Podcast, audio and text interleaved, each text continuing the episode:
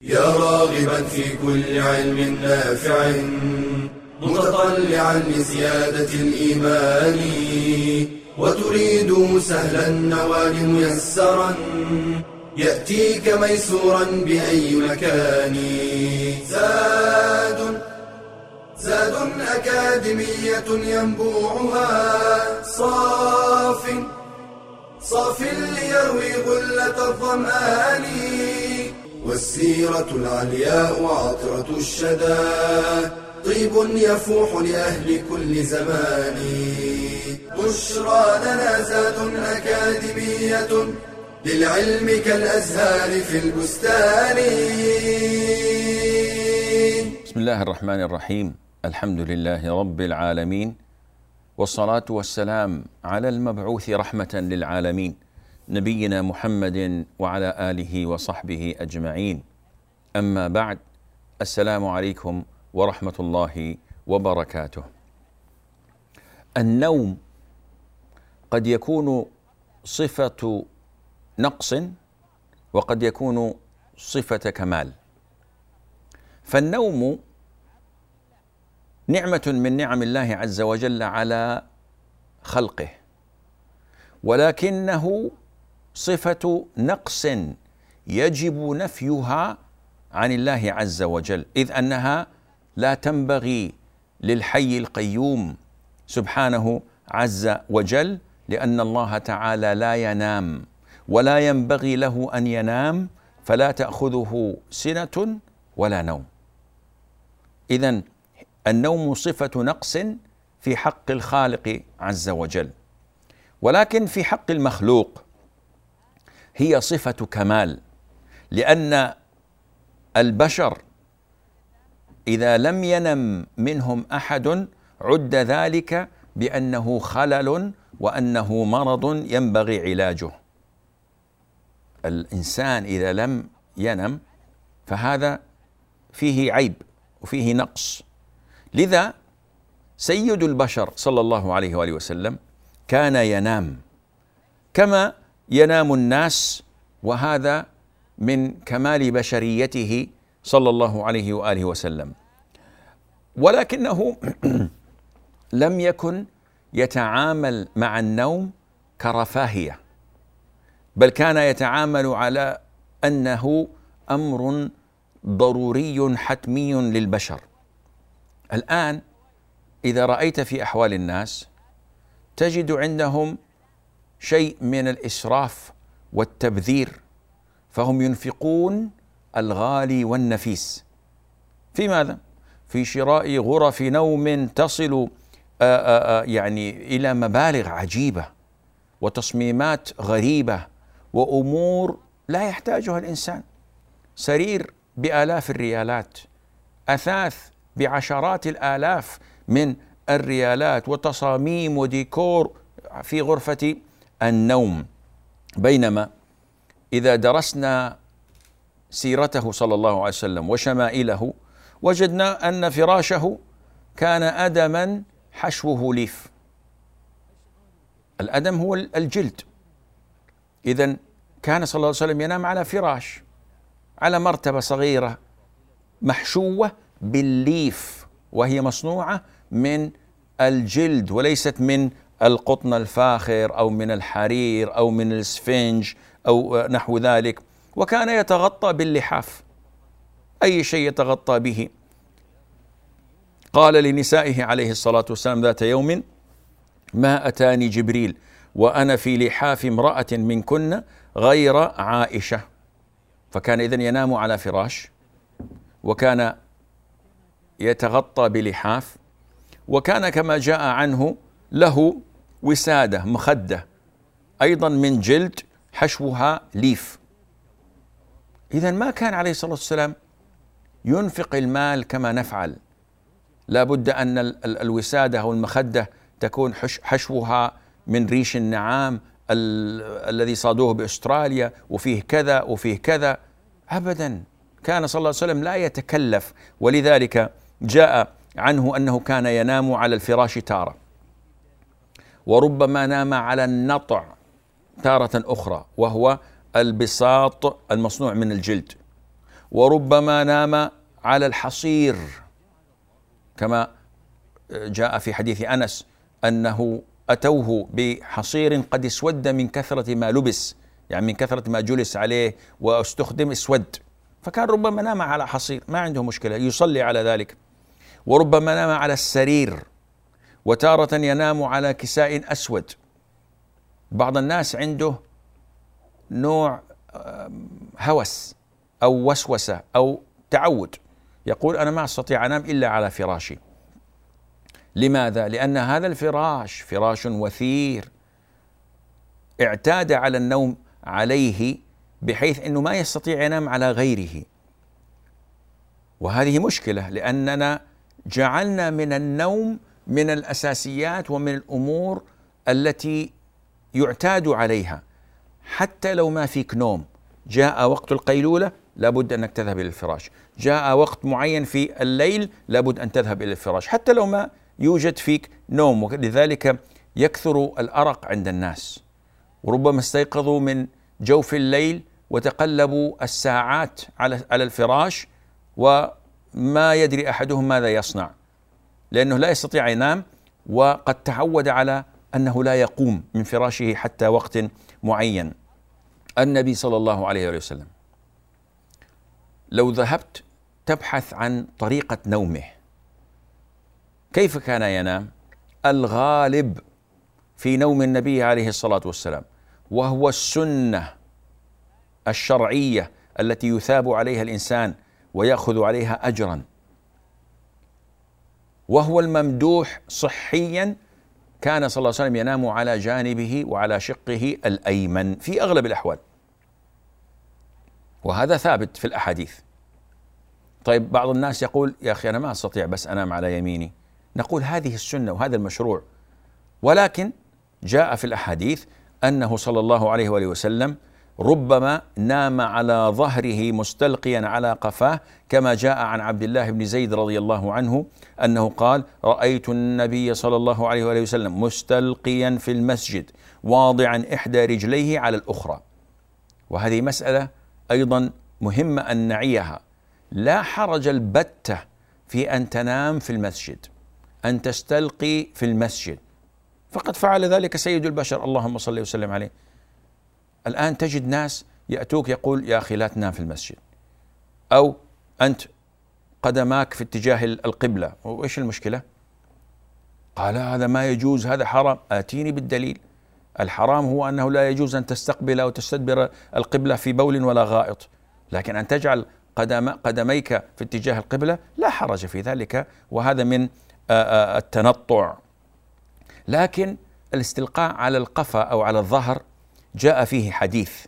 فعن جابر بن عبد الله النبي صلى الله عليه وسلم قال لا يستلقين أحدكم ثم يضع إحدى رجليه على الأخرى. طيب كيف؟ الرسول نهى عن هذه الوضعية وعبد الله بن زيد يقول أنه رأى الرسول صلى الله عليه وسلم يفعل ذلك.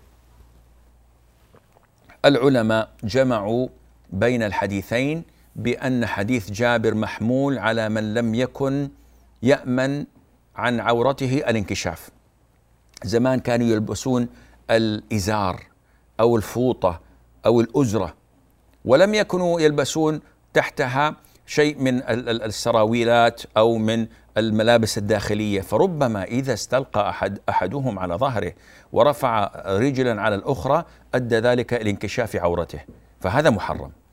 ويحمل حديث عبد الله بن زيد أن النبي صلى الله عليه وسلم كان آمنا من انكشاف عورته فلذلك فعل هذا الفعل. فلا حرج. إذا تنام عن جنبك اليمين هذا الأولى. تنام على ظهرك هذا أمر مباح فعله الرسول صلى الله عليه وآله وسلم. بقي معنا وضعان اثنان.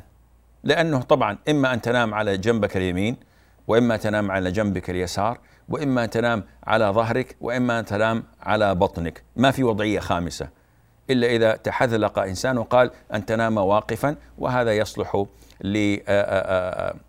للأحصنة ولا يصلح لبني البشر. فنأتي على ذكر هذه هذين الوضعين بإذن الله عز وجل ولكن بعد الفاصل فابقوا معنا.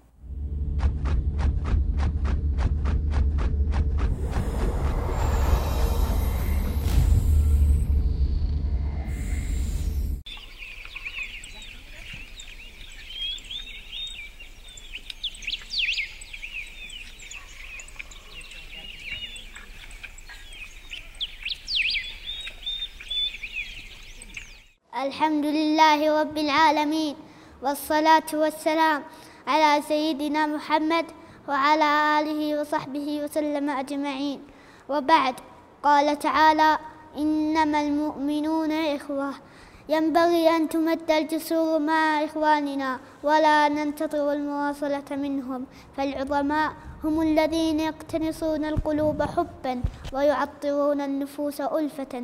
أما الأحمق فهو ذكي في قساوة الأصدقاء. يقول الحكماء تستطيع أن تصنع في اليوم ألف عدوا ولكنك لا تستطيع أن تصنع في العام صديقا واحدا. فاختر الصديق الصالح وتجنب صديق السوء وتفكر في قول الله عز وجل الأخلاء يومئذ بعضهم لبعض عدو إلا المتقين. فاختر الصالحين وجالس الدعاة والمصلحين. أسأل الله أن يجعلني وإياكم من المتقين. وصلى الله وسلم على سيدنا محمد وعلى آله وصحبه وسلم.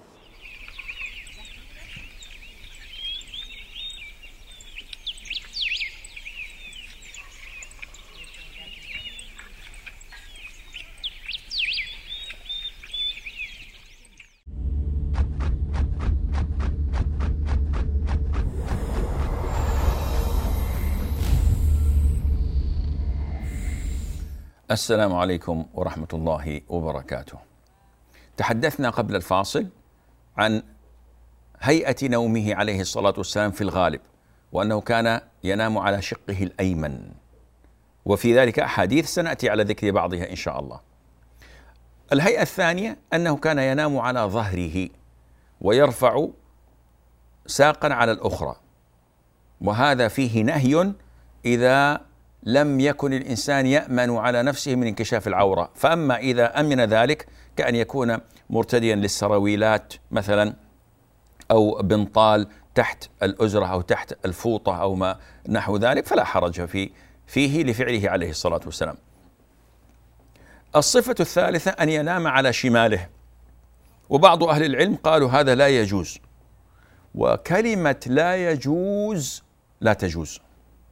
لأنه إن أردت أن تذكر أن هذا الفعل حرام أو لا يجوز هذا كله بنفس المعنى لا بد من دليل. وإلا ما يصلح أن الإنسان يحرم شيئا بلا دليل. وهذا أي النوم على الجانب الأيسر إن لم يرد فيه نص فهو من الأمور التي سكت عنها الشرع. وما سكت عنه الشرع فهو عفو وهو مباح. فلا حرج البتة في أن ينام الإنسان على شماله وإن كان الأطباء يقولوا إن هذه النومة ليست نومة صحية ولكن هي من المباحات. الوضعية الرابعة أن ينام الإنسان على بطنه وهي مسألة مختلف في صحتها وسبب الاختلاف هو هل ثبتت صحة الأحاديث التي جاءت في المنع منها أم لا. فأما آآ آآ الإمام البخاري رحمه الله ذكر إلى أنه لا يصح فيها شيء. ومن أهل العلم من صحح أحاديث المنع. ولكن الأقرب أن الأحاديث التي جاءت في المنع من النوم على البطن الأقرب أنها ليست بصحيحة خاصة بالنسبة للحديث الذي جاء فيه أن رجلا كان مستلقيا على بطنه نائم. فركضه النبي صلى الله عليه وسلم برجله يعني رفسه رفسة خفيفة كي يوقظه وقال إن هذه ضجعه أهل النار أو يبغضها الله ورسوله عليه الصلاة والسلام. وهذا أمر يعني يقدح في متن الحديث لا في آه سنده لأن الرجل نائم والنائم مرفوع عنه القلم.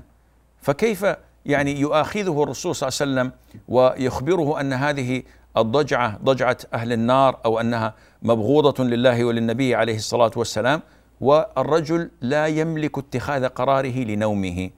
هذا أمر يعني لعل فيه نظر. لذا الأقرب أن أحاديث التحريم والمنع ضعيفة. ولكن خروجا من الخلاف ينبغي للمسلم أن لا يستلقي على بطنه إلا لحاجة. وأن يتجنب ذلك ما استطاع والله عز وجل أعلم. طيب هذه الهيئات. فلننظر إلى الأوقات. كيف كان نومه عليه الصلاة والسلام بالنسبة لليوم والليل؟ صلى الله عليه وسلم كان ينام أول الليل ويقوم آخره. اذا نومه صلى الله عليه وسلم كان استعدادا لقيام الليل. وقد جاء في الحديث الصحيح أنه كان يكره النوم قبل العشاء ويكره الحديث بعده. هذا الأصل أنه قبل العشاء يكره النوم يعني ما بين المغرب والعشاء. لماذا؟ لأنك إذا نمت بين المغرب والعشاء إما أنك ستفوت صلاة العشاء عليك فتضيع عليك الجماعة وإما أنك ستستيقظ لأداء صلاة العشاء لكن النوم قد طار منك بعد ذلك. فلربما سهرت معظم الليل في أمور تافهة وللأسف هذا حال الناس في هذه الأيام. كثير من الناس ينام من العصر إلى المغرب ومن المغرب إلى العشاء كي يستطيع أن يظل بقية الليل ساهرا. وعلى ماذا؟ على لعب وعلى مشاهدة تلفاز وعلى غيبة وخروج مع الرفاق رفاق السوء على أمور محرمة. وهذا ليس بحال المسلم. النبي عليه الصلاة والسلام كان يكره الحديث بعد العشاء. لماذا؟ لأنه كان ينام. الآن إذا أحد قلت له والله أنا نمت أمس الساعة التاسعة أو الساعة العاشرة في الليل أول ما يقال لك وينكر عليك إيش دجاجة؟ أنت دجاج تنام بدري؟ أصبح المعروف منكرا والمنكر معروفا. الأصل أن الإنسان ينام أول الليل بحيث يحيي آخر الليل بالتهجد بصلاة الوتر بقراءة القرآن بقراءة الورد. أكثر المسلمين اليوم ما عندهم ورد. تساله متى ختمت القرآن آخر مرة؟ قال والله في رمضان عام 1432 يعني خمس سنوات. لكن إن شاء الله يعني بإذن الله السنة القادمة أكمله مرة أخرى. سبحان الله. هل هذه حال أقوام يؤمنون بالله واليوم الآخر؟ وقال الرسول يا رب إن قوم اتخذوا هذا القرآن مهجورا. لماذا؟ لأنهم أضاعوا أوقاتهم فيما لا طائل من ورائه. لا عبادة لا ذكر لا طلب علم لا مراجعة لكتاب الله عز وجل إنما إضاعة الوقت في الحديث بعد صلاة العشاء. اذهب إلى أي وليمة للعقيقة لفرح متى يضعون العشاء؟ أحسنهم وأفضلهم الذي يضعه عند منتصف الليل الساعة الثانية عشر. ومنهم من يضعه الواحدة بعد منتصف الليل أو الثانية. هؤلاء الذين يعني ملأوا بطونهم من الطعام متى يصلون الفجر؟ سبحان الله كان يكره الحديث بعده. طبعا إلا إذا كان فيه فائدة أو كان فيه مداعبة للزوجة والسهر مع الأولاد. ولذا جاء أنه ربما سهر في مصالح المسلمين. نعم بعد صلاة العشاء إذا كانت هنالك مصلحة ربما سهر في مدارسة أحوال المسلمين فيما يحتاجونه في أمور الغزو في أمور العلم هذا لا حرج فيه. وكان صلى الله عليه وسلم ينام لكنه كما جاء في الحديث تنام عيناي ولا ينام قلبي. فكانت له خاصية صلى الله عليه وآله وسلم أنه لا يحتاج إذا قام من نومه أن يتوضأ لأنه كان يقظ القلب يعلم إذا خرج منه شيء أو حصل منه ناقض من نواقض الوضوء. أما من هم دونه عليه الصلاة والسلام فلا يجوز لهم ذلك. يجب عليه إذا أفاق من نومه أن يذهب فيتوضأ. وكان عليه الصلاة والسلام إذا نام لم يوقظوه حتى يكون هو الذي يستيقظ.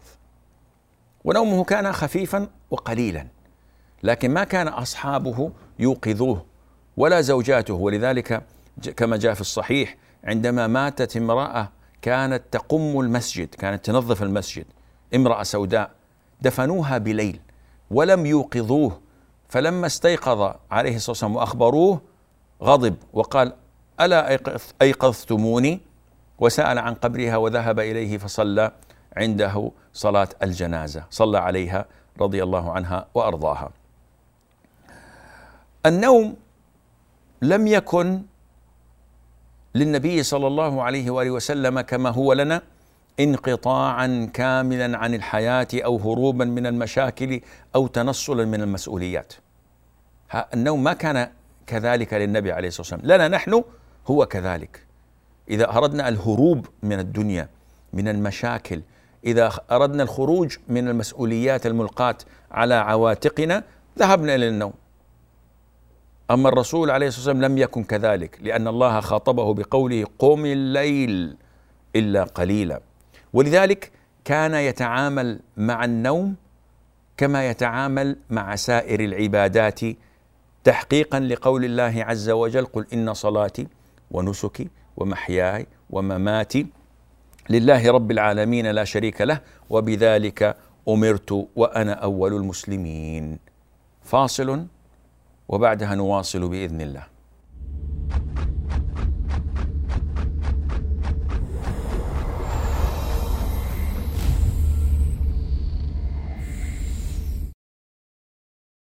هل تريد تعلم استنباط الأحكام من الأدلة؟ هل تريد معرفة أدلة الفقه الإجمالية وكيف تستفيد منها؟ تعلم أصول الفقه وأصول أدلة الأحكام هي الكتاب والسنة والإجماع والقياس والسنة الصحيحة المتواترة منها والآحاد حجة في العقيدة والأحكام وجميع الأبواب وإجماع فقهاء الأمة حجة لأنهم لا يجتمعون على ضلال. والعبرة بأقوال المجتهدين لا المقلدين ولا أهل الأهواء. والأحكام التكليفية الواجب هو ما يثاب فاعله ويعاقب تاركه وعكسه الحرام. والمندوب وهو ما يثاب فاعله ولا يعاقب تاركه وعكسه المكروه. والمباح ما لا يثاب فاعله ولا يعاقب تاركه والأصل في العبادات. ألا يشرع منها إلا ما شرعه الله. والأصل في العبادات ألا يحضر منها إلا ما حضره الله. وإن دل اللفظ على معنى واحد فهو النص. وإن دل على معنيين على السواء فهو المجمل. وإن تفاوت المعنيان فالراجح يسمى الظاهر والمرجوح يسمى المؤول. والأمر يقتضي الوجوب. ما لم يصرف صارف إلى الاستحباب أو غيره. والنهي يدل على التحريم. ما لم يصرفه صارف إلى الكراهة أو غيرها. فإن أردت سلوك طريق العلماء الراسخين فتعلم استنباط الحكم من الدليل. وصدق من قال لا تطعمني سمكا ولكن علمني كيف أصطاد.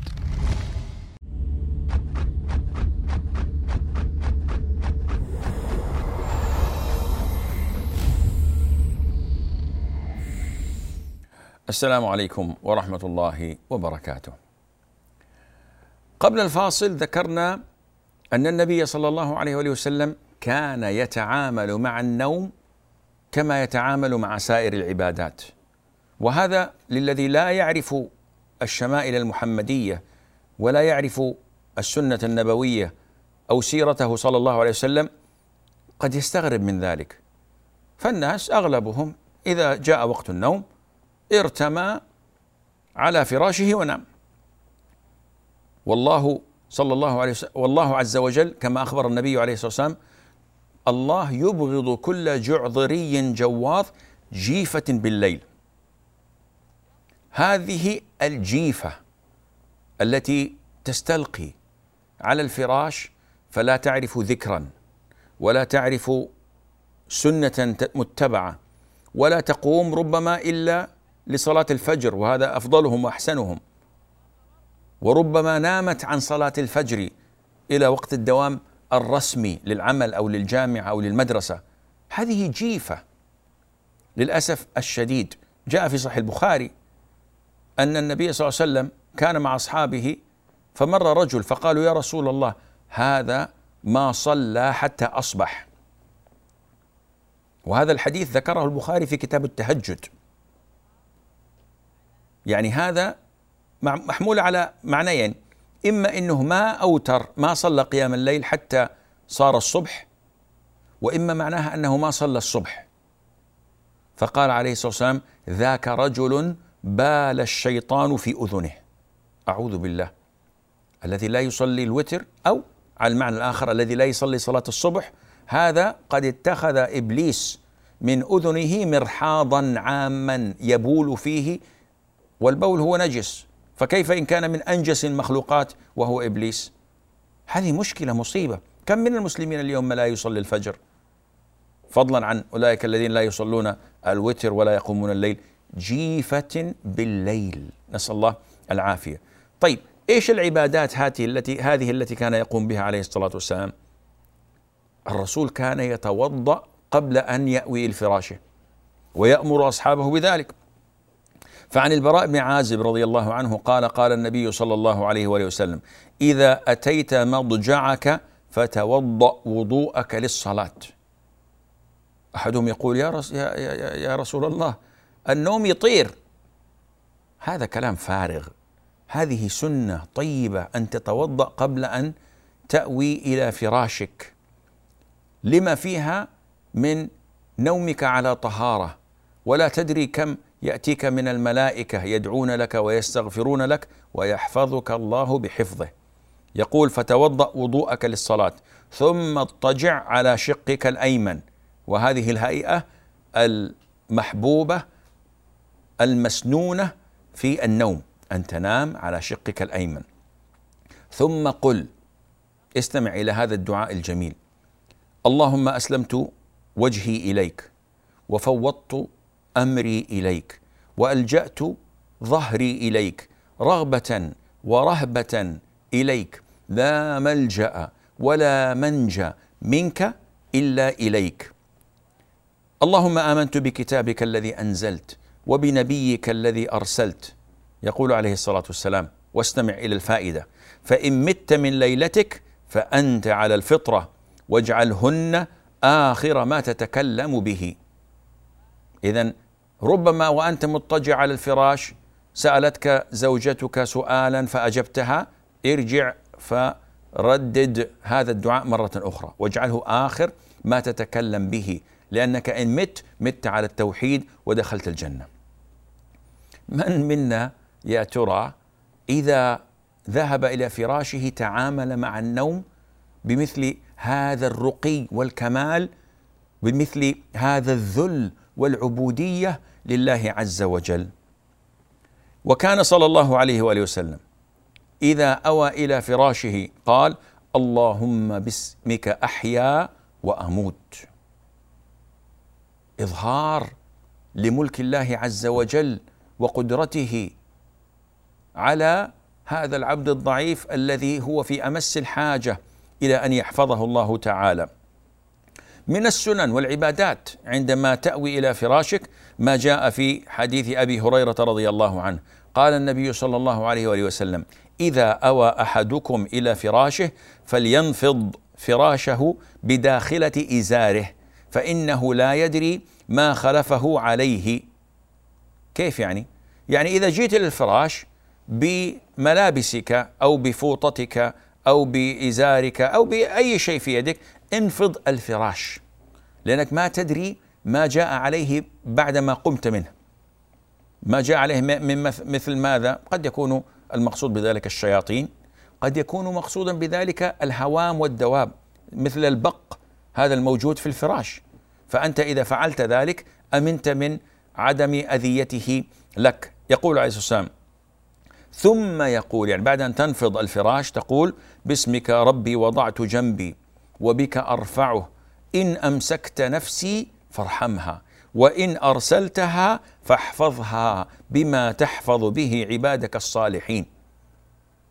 يعني انظر إلى النفسية التي عند هذا الذي يتوجه إلى النوم الآن. هو مقتنع ومؤمن إيمانا يقينيا أن هنالك احتمال أن الله يمسك التي قضى عليها الموت. الله يتوفى الأنفس حين موتها والتي لم تمت في منامها. فمن الاحتمال أنت وهذه وهذا النوم اسمه الوفاة الصغرى. احتمال أنك أنت تنام ولا تصحى. وأنا أعرف شخصيا من قرابتي من نام ولم يستيقظ. نسأل الله له الرحمة والمغفرة والتوبة. يذهب الإنسان إلى نومه ولا يستيقظ. فأنت عندما تذهب إلى فراشك وتدعو بمثل هذه الأدعية إذا أرسل الله روحك واستيقظت كيف سيكون أداؤك في العمل وفي الحياة ومع الناس؟ لا شك أنه سيكون عملا يعني على خير لأنك لا توقن هل ستعيش لليوم الذي بعده أو لا فأنت تعمل كأنك تموت غدا. طيب من السنن الواردة والثابتة أن النبي صلى الله عليه وسلم كان قبل نومه يجمع كفيه ثم ينفث فيهما. يعني تجمع كفيك هكذا. ثم أول شيء تنفث تنفث في كفيك. ثم يقرأ فيهما قل هو الله أحد. قل أعوذ برب الفلق. قل أعوذ برب الناس. يمسح بعد ذلك بهما ما استطاع من جسده آه، يبدأ برأسه ووجهه وما أقبل من جسده. ثم يجمع يديه ثانية وينفث ويقرأ المعوذات مع سورة الإخلاص ويفعل ذلك ثلاث مرات. هذا قبل النوم. هذا ما يعرف باسم التحصين والذكر الذي يعصمك بإذن الله من العين والحسد والجن والسحر وكل الأمور التي تخشاها. وكان يأمر أصحابه بأذكار النوم.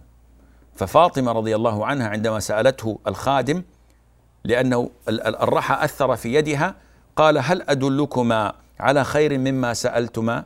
يعني آه، فاطمة وعلي رضي الله عنهما قال إذا أخذتما مضاجعكما أو أويتما إلى فراشكما فسبحا ثلاثا وثلاثين واحمدا ثلاثا وثلاثين وكبرا أربعة وثلاثين فهو خير لكم من خادم. شيخ الإسلام يقول من حافظ على هذا الذكر آتاه الله قوة في النهار تقوم مقام الخادم. وهذا ذكر أي مسلم يقوله قبل نومه. واستمع. كان صلى الله عليه وسلم يقرأ قبل النوم سورة تبارك وهو على الفراش وسورة السجدة وسورة قل يا أيها الكافرون وربما قرأ سورة الزمر وسورة بني إسرائيل سورة الإسراء. تخيل هذا فعله عليه الصلاة والسلام وهو على فراشه. يذكر الله عز وجل ويقرأ هذه السور.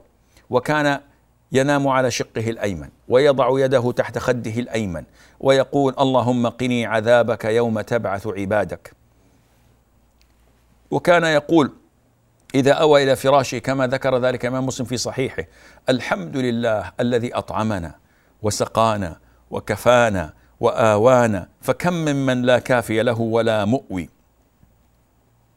وكان يقول أيضا أذكارا كثيرة خلاصتها ربط العبد بقلب بربه.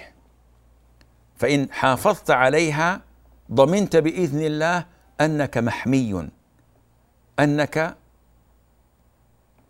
محافظ عليك في نومك وفي يقظتك. فلا تخاف عينا ولا حسدا ولا سحرا لأن الله تعالى يحفظك. يقول عمر مخبرا عما رآه وأن النوم ليس بغاية يطلبها الإنسان بل هي حاجة لا بد له منها. قال رأيت أثر الحصير في جنب النبي عليه الصلاة والسلام فبكيت. فقال ما يبكيك؟ فقلت يا رسول الله إن كسرى وقيصر.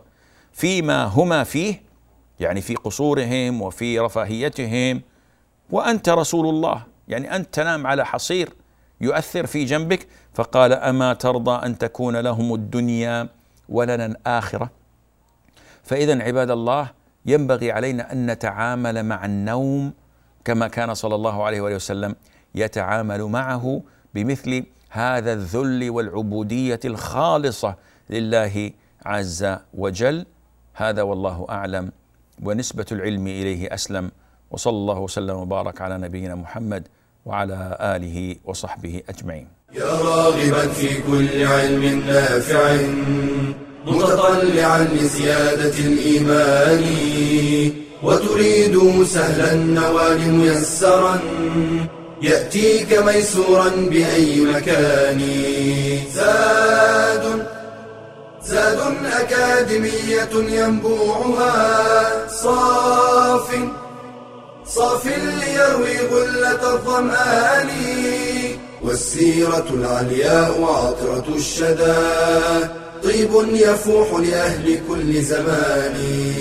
بشرى لنا زاد أكاديمية للعلم كالأزهار في البستان.